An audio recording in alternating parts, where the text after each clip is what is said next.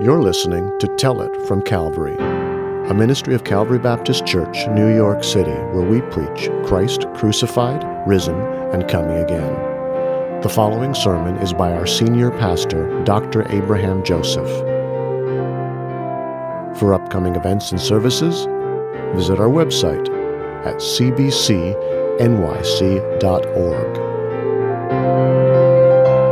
And now, here's today's message.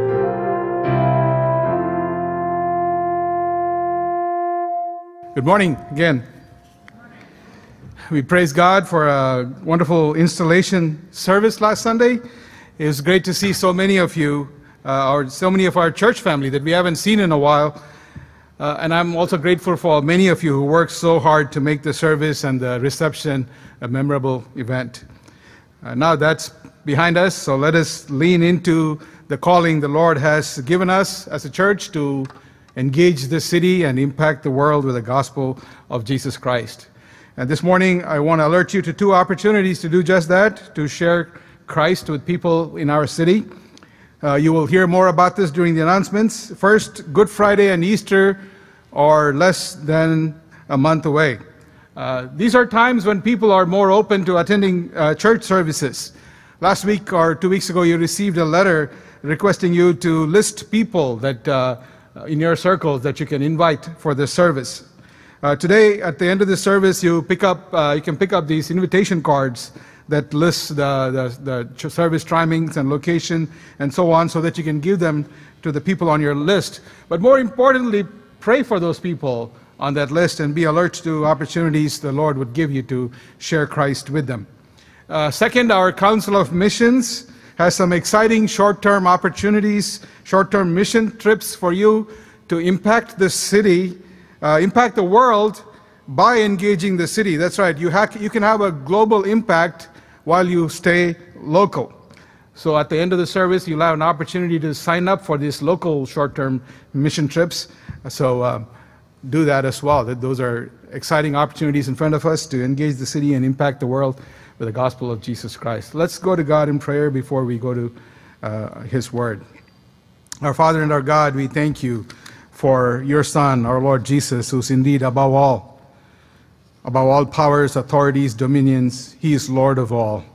Uh, we thank you for the joy and privilege that you've given us to be His people, because there is no other name under the name under heaven by which we may be saved. And all those who call upon the name of the Lord Jesus Christ will be saved. And by your Spirit, we are people who have called upon His name, who have been saved by His grace, uh, your grace to us in Him, through faith in Him. And we are now your people who come before your throne of grace. What a glorious uh, privilege. And we come now to hear from you. Teach us from your word through your Spirit so that we may be moved to faith and obedience that witnesses to the Lord Jesus for your glory. And we ask in the name of our Savior, Jesus Christ. Amen. Do you know people who have the most uh, powerful and latest electronic devices, but, uh, but use just a minuscule of their potential? I'm not confessing anything here. Uh, you know, they own these great i7 uh, laptops with i7 processors, but they use it for browsing the internet and maybe doing Microsoft Office software. Or they have the iPad Pro the biggest one, and all they do is doodle on it. Uh, and they have this, uh, you know, mirrorless, full frame uh, cameras that, uh, that are capable of all kinds of things, and all they do is take pictures of their cat to put on Instagram, you know. We all know people like that. I don't have any cats. Uh, I do have a dog, uh, two. You get the drift. they possess amazing equipment but receive paltry benefits from what they are capable of. Our lives as uh, believers in Christ are sometimes that way too. We have blessings beyond belief, but those blessings don't find expression in our lives. Someone said we have a million dollar salvation and a five cent response to it. This morning, uh, we look at a section in Ephesians where Paul prays that uh, the Ephesians will be aware of and live out the blessings they have received from God in Christ. I should remember to use this. I can do only one thing at a time sometimes. There you go. We as Christians are immensely blessed, as we saw last week. We praise God from whom all our blessings flow. We praise the Father who chose us. We praise the Son in whom we are redeemed. We praise the Spirit who is the guarantee of our redemption.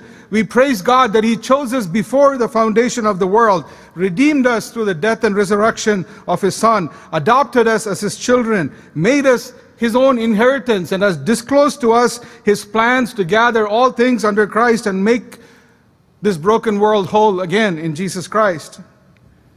However, while we may pray, praise God for, this, for these blessings, uh, we may not live out these realities that flow from these blessings to their full extent.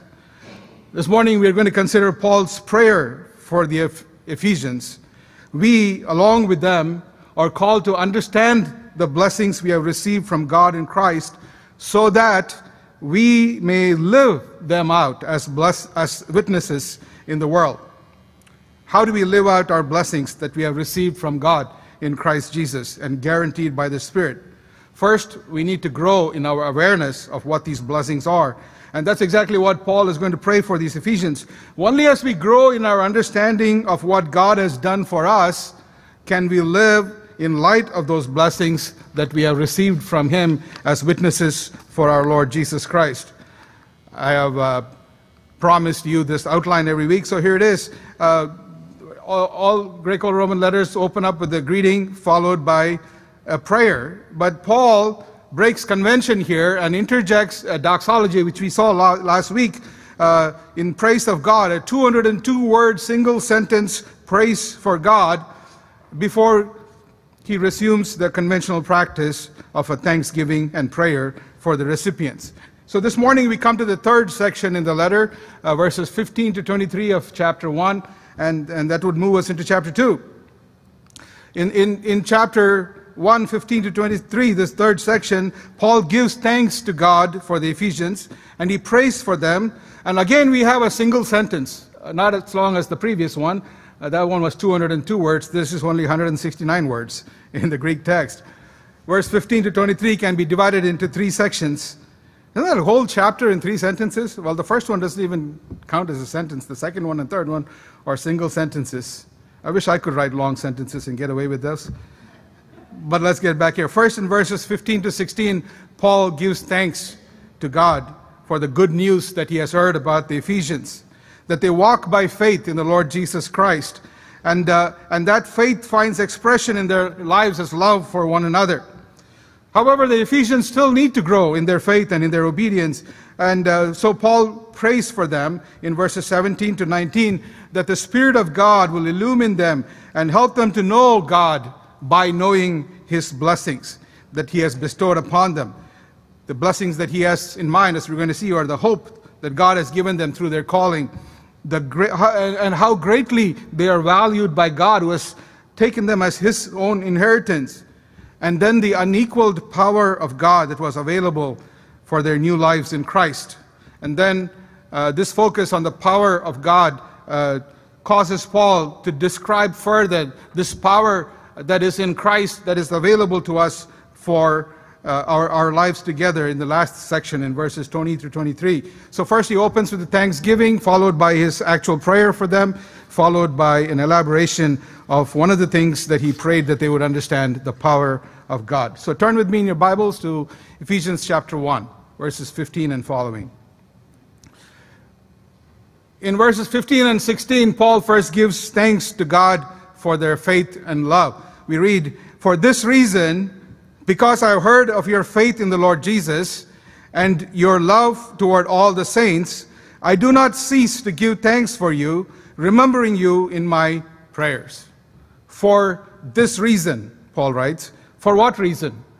For reasons just stated in verses 3 to 14, his doxology. All that God has done to bless us. So, Paul's prayer and thanksgiving in this section are intimately tied to the, the previous section where he praised God for his blessings bestowed in his Son and guaranteed through the Holy Spirit. The doxology, as we are going to see as we make our way through the letter, has bearing on everything that Paul has to say in this epistle to the Ephesians, and this section is no different.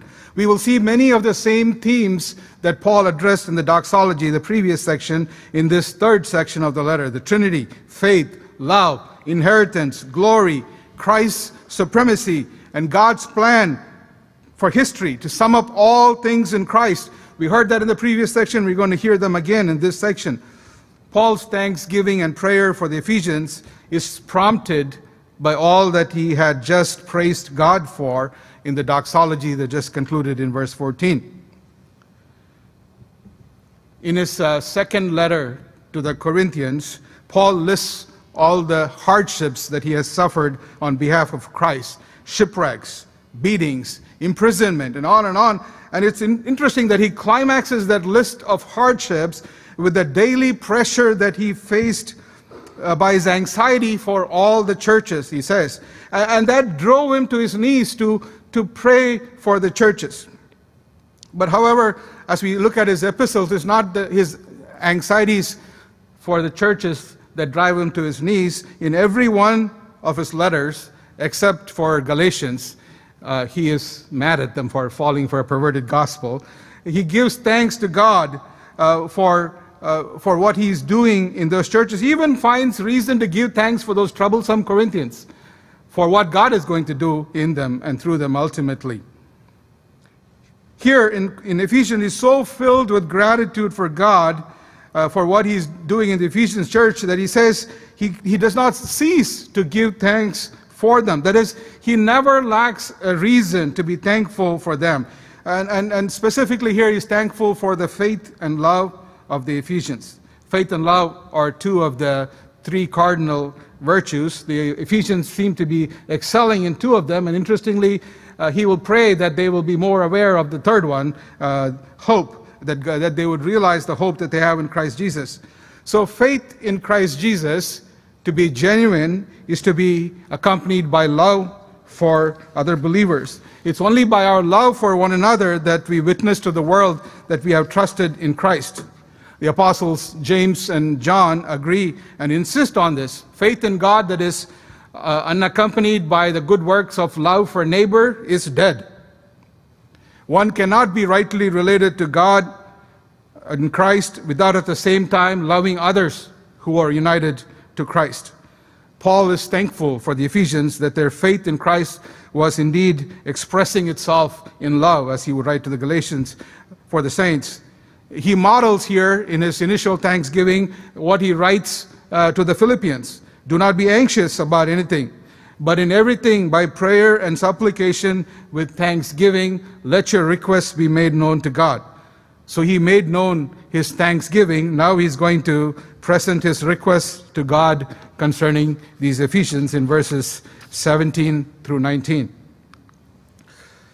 Paul writes, uh, remembering you in my prayers is how we concluded verse 16 remembering you in my prayers that the god of our lord jesus christ the father of glory may give you the spirit of wisdom and of revelation in the knowledge of him having the eyes of your hearts enlightened that you may know what is the hope to which he has called you? What are the riches of his glorious inheritance in the saints? And what is the immeasurable greatness of his power toward us who believe according to the working of his great might? He begins his doxology addressing God in the same, he begins this prayer uh, addressing God in the same way he addressed him in the doxology before this. God is identified as the Father of our Lord Jesus Christ. And his prayer is that God would illumine, illumine the Ephesians through, uh, through the Holy Spirit. So once again, we, have, we see the Trinity, the one God, who is the Father of our Lord Jesus Christ, and the Holy Spirit. The Father is described as glorious, even as he was in the previous section. And he does all things to the praise of his glory, because it is in his glory we find our good. The Son is addressed as Lord and Christ. Paul will address the lordship, the sovereignty of Christ in the latter part of this uh, section. The Spirit is the one through whom God makes himself and his works known to his people. Apart from the work of the Holy Spirit, we cannot know God. And Paul prays uh, for illumination by the Spirit in verse 17, that you may give them the spirit of wisdom and of revelation in the knowledge of Him, having the eyes of your hearts enlightened. So there's really one prayer request here in three parts. Paul prays that God will give the Ephesians the spirit of wisdom and of revelation in the knowledge of Him. As those who have been united to Christ by faith, they already received the Holy Spirit. And what Paul prays for them here is that they have a greater measure of the illumining work of the Holy Spirit. That they may have a deeper understanding through the Spirit of who God is by knowing what God has done for them in Christ. This is very similar to what he would ask later in chapter 5 that they would be filled with the Spirit. They can't have more of the Holy Spirit. The Holy Spirit is a person, so they already have the Spirit. But the filling in the chapter 5 is that their, their lives and their relationship to one another, whether it's husband and wives or life in the body, or parents and children, would be spirit controlled lives. But here, the greater measure of the Spirit's presence is toward expanding their knowledge of God by knowing what God has done for them. We can see in verse 18, uh, Paul is seeking the enlight- their enlightenment by the Spirit concerning what God has done for them. Uh, the NIV puts it that they may know him better. That's what Paul's request for them is. One commentator writes when Paul is referring to what Paul is referring to here is not true, uh, new truths about salvation history, the nature of God, or other doctrine, but an illumining work of the Spirit to impress already revealed truth about God into the conscious reflections and heartfelt convictions of the readers. I've been married for 22 years this May, and I'm still getting to know Laura better every year than I knew her the previous year. If that's the case with us and our limited lives, how much more we need to grow in the knowledge of our infinite God and what He has done for us. This enlightenment concerning God is only possible by the Spirit. We can't figure it out on our own he prays for the enlightenment of, spirit, of the Spirit concerning three things that God has done for, for us and for the Ephesians. First, that they may have a full awareness of the hope that is theirs in God. Second, that they may know how much God values them. Third, he prays that they would be aware of the mighty power of God that is available to them to live out their calling. The first two requests concern the future, but they have implications for the present. The third petition is more, uh, the emphasis is more on their lives in the present, but it doesn't lose sight of what God has in store for them in the future. So let's look at these three requests that Paul presents to God for the Ephesians. First, he prays that they would know their hope of their calling. They would know what God has called them to, what God has stored for them, that they would be aware of the significance of God's calling for their future. Their future is not in the hands of uh, the powers or of fate but in God, who has called them for a purpose and will carry it to completion. As Paul wrote to the uh, Romans, those who are called are those whom he had predestined to be justified and to be glorified. God will guarantee that that happens. Paul prays that they will grasp the significance of what God has done for them and will do for them in Christ. That uh, that, that they would grant them and us the sure conviction that in Christ death is not the end. We too will be raised. We will be glorified. We will dwell with God forever. That's our future. That's our calling. Nothing can separate us from this sure hope in Christ. And this is not just true of individual believers. This, the church as a whole have, has this hope, even as we will see in chapter 5. Christ will present the church to himself in all purity and in glory as his bride. The church has a bright future with her Lord and groom. And Paul prays for the Ephesians that they would be so assured of this hope for their future that it will be made manifest in their lives together in the present. Second, Paul prays that uh, they would know how much God greatly values them. The emphasis here is not on the inheritance that they will receive, from God, but that we, we and they are God's inheritance. Israel in the Old Testament, in Deuteronomy chapter 9, verse 29, and in other places, uh, is called God's own inheritance. Paul speaks of believers the same way as God's glorious inheritance. He has said earlier that God chose us, God predestined us, God redeemed us, God sealed us. We are indeed His possession, His inheritance. God values and cherishes us not because of who we are, we are dust, but because of His own great character by which, uh, for unfathomable reasons, He loves us. Paul prays that the Ephesians would know their value as God's people and what they mean to him as his inheritance. In the ancient world and in many places even today, the church was often a, a demeaned, oppressed minority. Uh, what great assurance for God's people in Ephesus and places like there today that uh, they are God's own possession. God has made them their own. They belong to God. Uh, we see that in uh, African American history, in, uh, in, even in America. Slavery demeaned them, but they found their worth and, in, and their value in who God said they are, the people of God. And we see them still walking in faith uh, in this great God who was theirs in spite of all the hardships they suffered. No wonder Paul prays that the Spirit would enlighten them on their value in the eyes of God. And his third petition is that they would know God's power. That's his final petition, but it expands into a description of what he prays for them. He prays that they would know what is the immeasurable greatness of his power toward us who believe according to the working of his great might. Power, might, greatness. He, he uses up just about every word in the Greek vocabulary for power because no word is sufficient to, in itself to uh, to describe God's greatness, His power, His omnipotence. He prays that they would be aware of and live in light of God's power that is at work in, the, in their lives.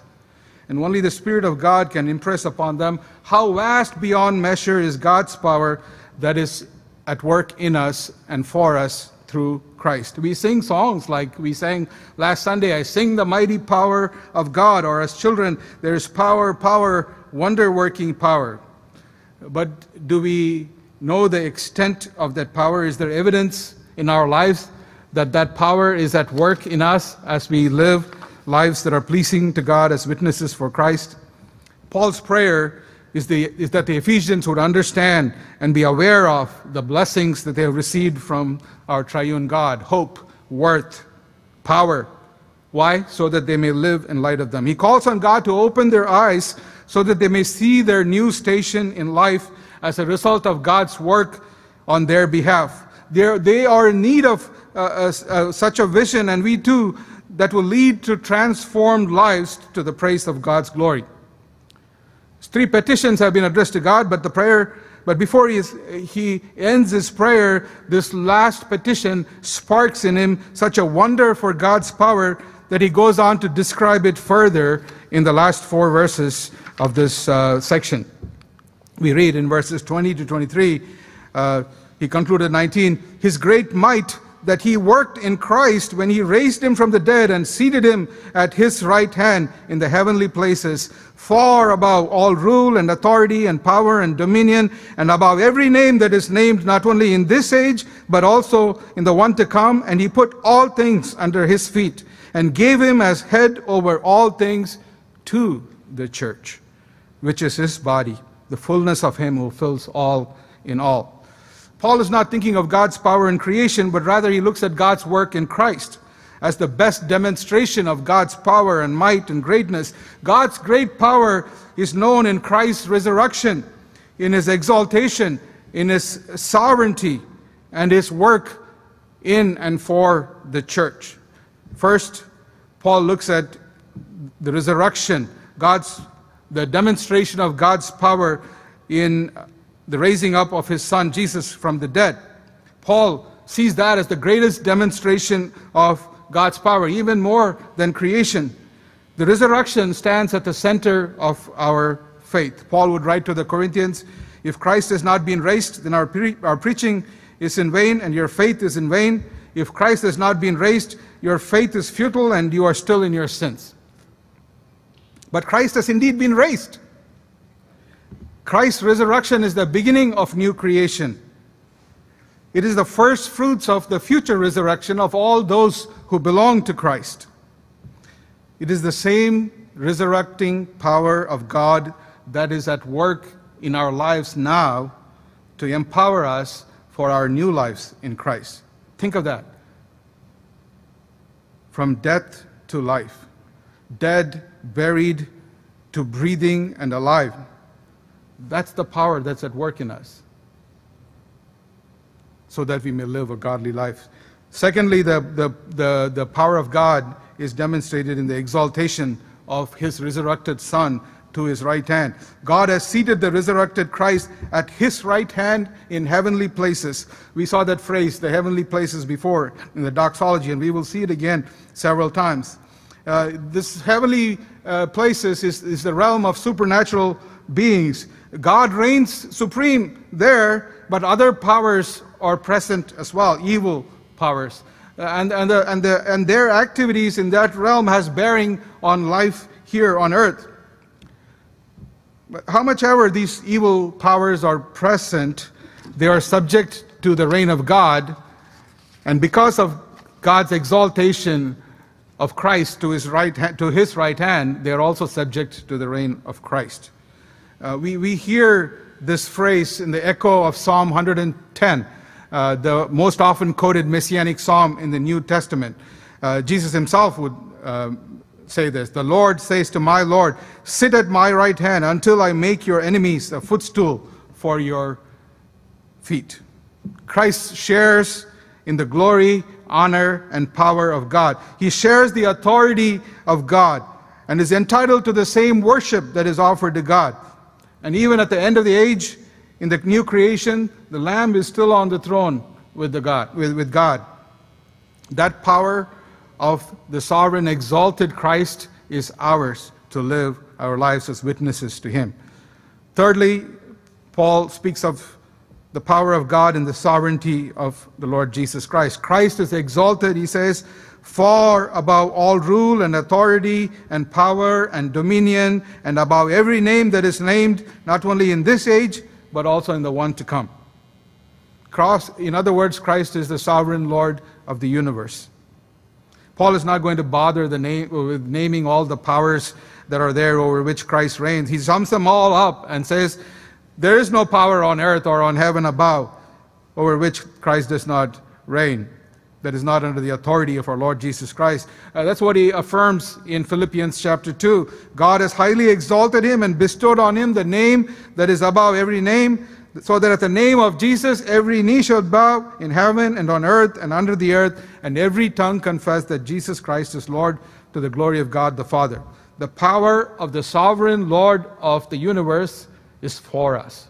And that's what Paul would say in the last uh, section. The final word concerning God's power is that he exercised he exercises it through Christ but for the benefit of the church.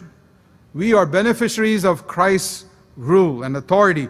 Uh, we hear an echo of Psalm 8 where the psalmist exults uh, in wonder that God has placed all created uh, earthly beings under the authority of human beings. But here Paul rejoices in Christ's universal lordship. He's Lord of all. That good news is heightened even more because Paul says that the rule of Christ is to the benefit of the church. God has given Christ, he says, as head over all things to the church, which is his body, the fullness of him who fits all in all. The church, which is the body of Christ, shares in the victory of Christ in his reign over the powers. The church need not fear nor submit to the powers. The Lord of the church is the Lord of all. This is, what, this is what Christ himself asserts at, his great, at the Great Commission at the end of Matthew. All authority in heaven and on earth is being given to me. Because of that, he says, Go therefore and make disciples of all nations, baptizing them in the name of the Father and of the Son and of the Holy Spirit, teaching them to observe all that I have commanded you, and behold, I am with you even to the end of the age. The church engages in its mission, in its mission of discipling the nations by the authority of the Lord, who is the Lord of all nations. And even heaven and earth. The last phrase in the passage, uh, the fullness of Him who fills all in all, uh, is fraught with grammatical difficulties, and scholars spend pages discussing that. I'll just go with the best option that fits the context. What Paul is saying is the church is so filled with the power of the risen, exalted, and sovereign Lord that it is He, it is He who through the church and its, and its mission makes disciples of all nations. It is through the church He extends His authority to the ends of the earth. What a glorious privilege that we have, that the Lord of the universe chooses to work through people like you and me. Uh, we will look at the Matthew 28 passage uh, when um, we, uh, on Easter Sunday, and you look at the bunch that is gathered before him, whom Jesus says, Go to the ends of the earth and disciple all nations. Like us? It's not them, it's the one who has all the authority and whose authority is invested in us. Jesus Christ is Lord. That's the essence of the gospel. And the church is entrusted with his authority and accompanied by his presence, by his spirit, to proclaim that lordship as far as the curse is found.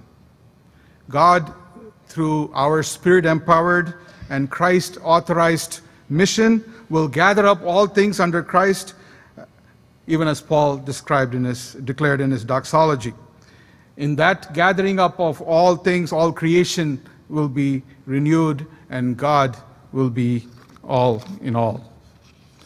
So we have looked at Ephesians 5, Ephesians 1, 15 to 23 as scripted.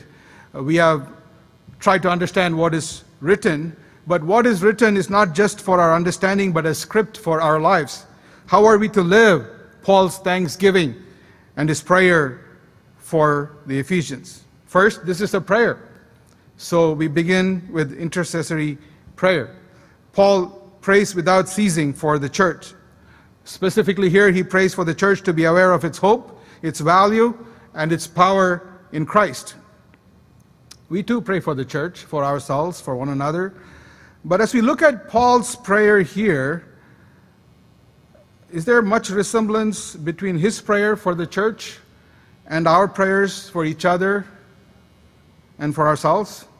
I mean, don't get me wrong, we pray for important things, for world affairs, uh, personal needs, needs of others, God's guidance and direction, and more.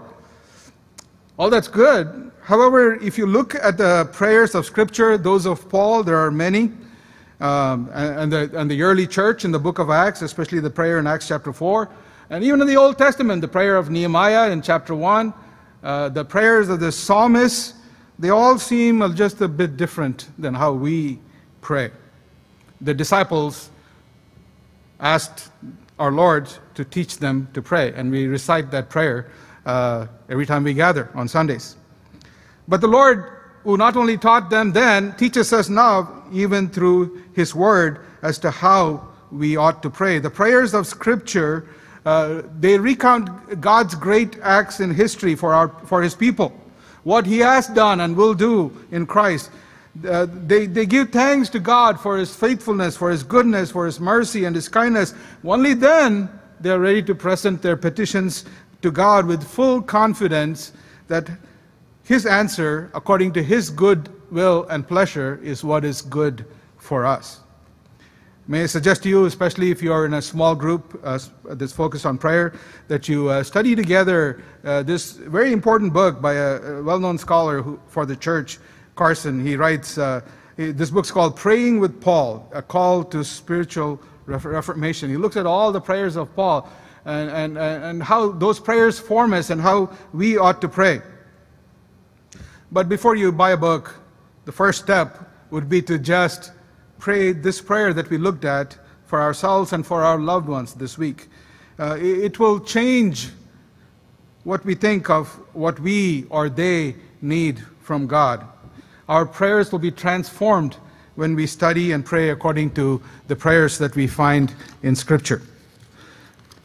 Secondly, Paul's triad, faith, hope, and love, appeared in the doxology and appears here as well. He thanks God for, the, for the, their faith and their love even as he prays that they would grow in the awareness of the hope that they have. How are we doing in this uh, triad of faith, hope, and love? most, if not all of you here, are, are people who have put their faith or professed faith in the Lord Jesus Christ. Is that faith made evident in our love for one another? Will the watching world look at us, look at us and say, See how they love one another? We, we celebrate our diversity, and, and that's wonderful. Uh, how is our love for one another, especially when we disagree? Our Lord has made it very clear that it is only by our love that the world would know that we are His disciples. And also, our love for one another overflows for, uh, to love for others outside the body, even our enemies. Uh, all, you know, all that God has made is capable of love, but love for others uh, beyond uh, those that we ought to love, uh, into even loving the, our enemies, is a love that only the Spirit can produce in us. How about hope? Uh, where is our hope centered?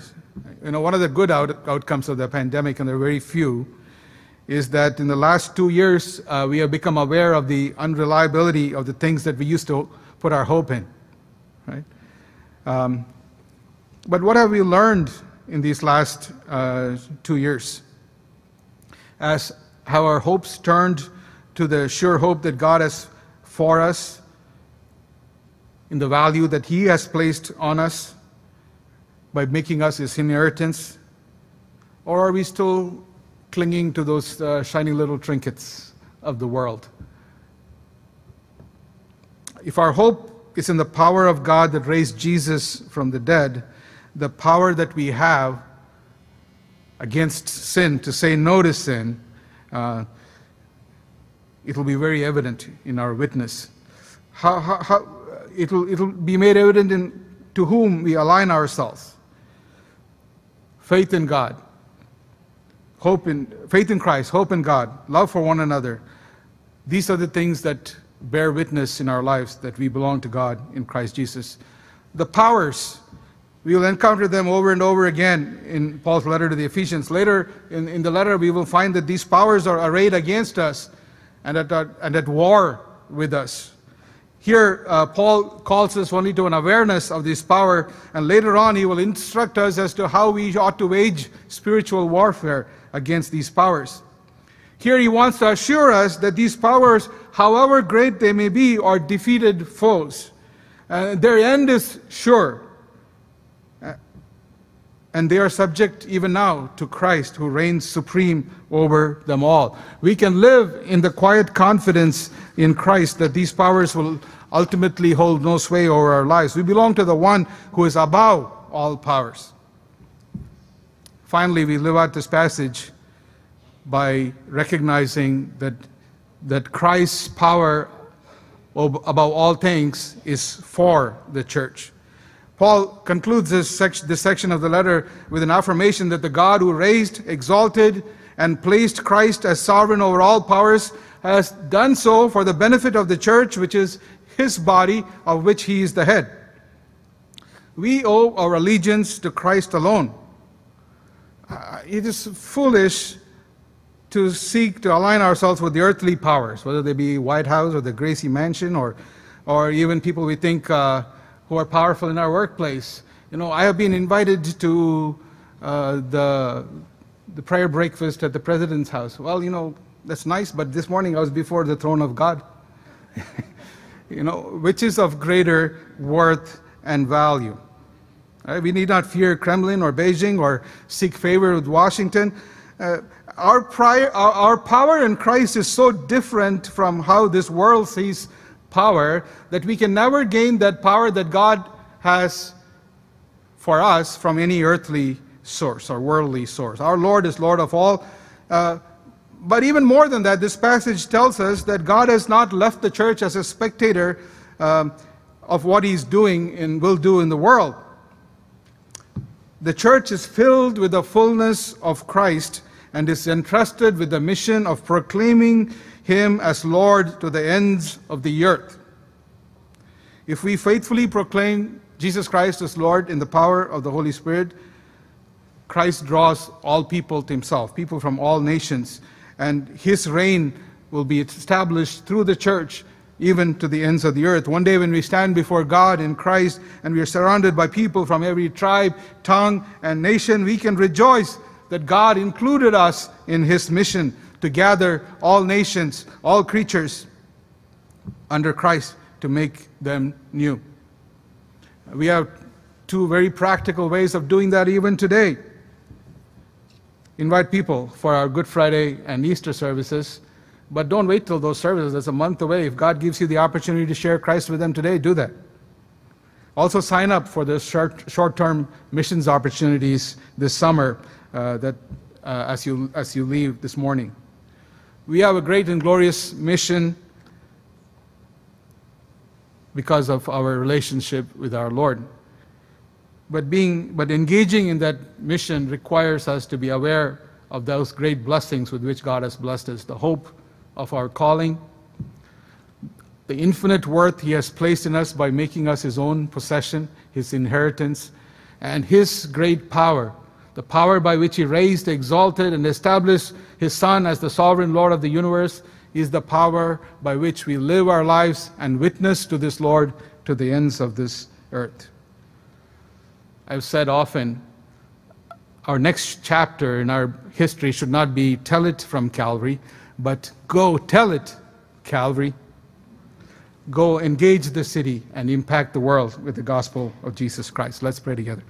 Father, we thank you for this morning that uh, we, together with the Ephesians, can understand by your Spirit how you have blessed us with a hope that this world cannot take away, the hope that far exceeds anything this world has to offer. We thank you that we don't have to find our worth in anything uh, that this world says that makes us worthy because you have already made us your inheritance. We are the children of God.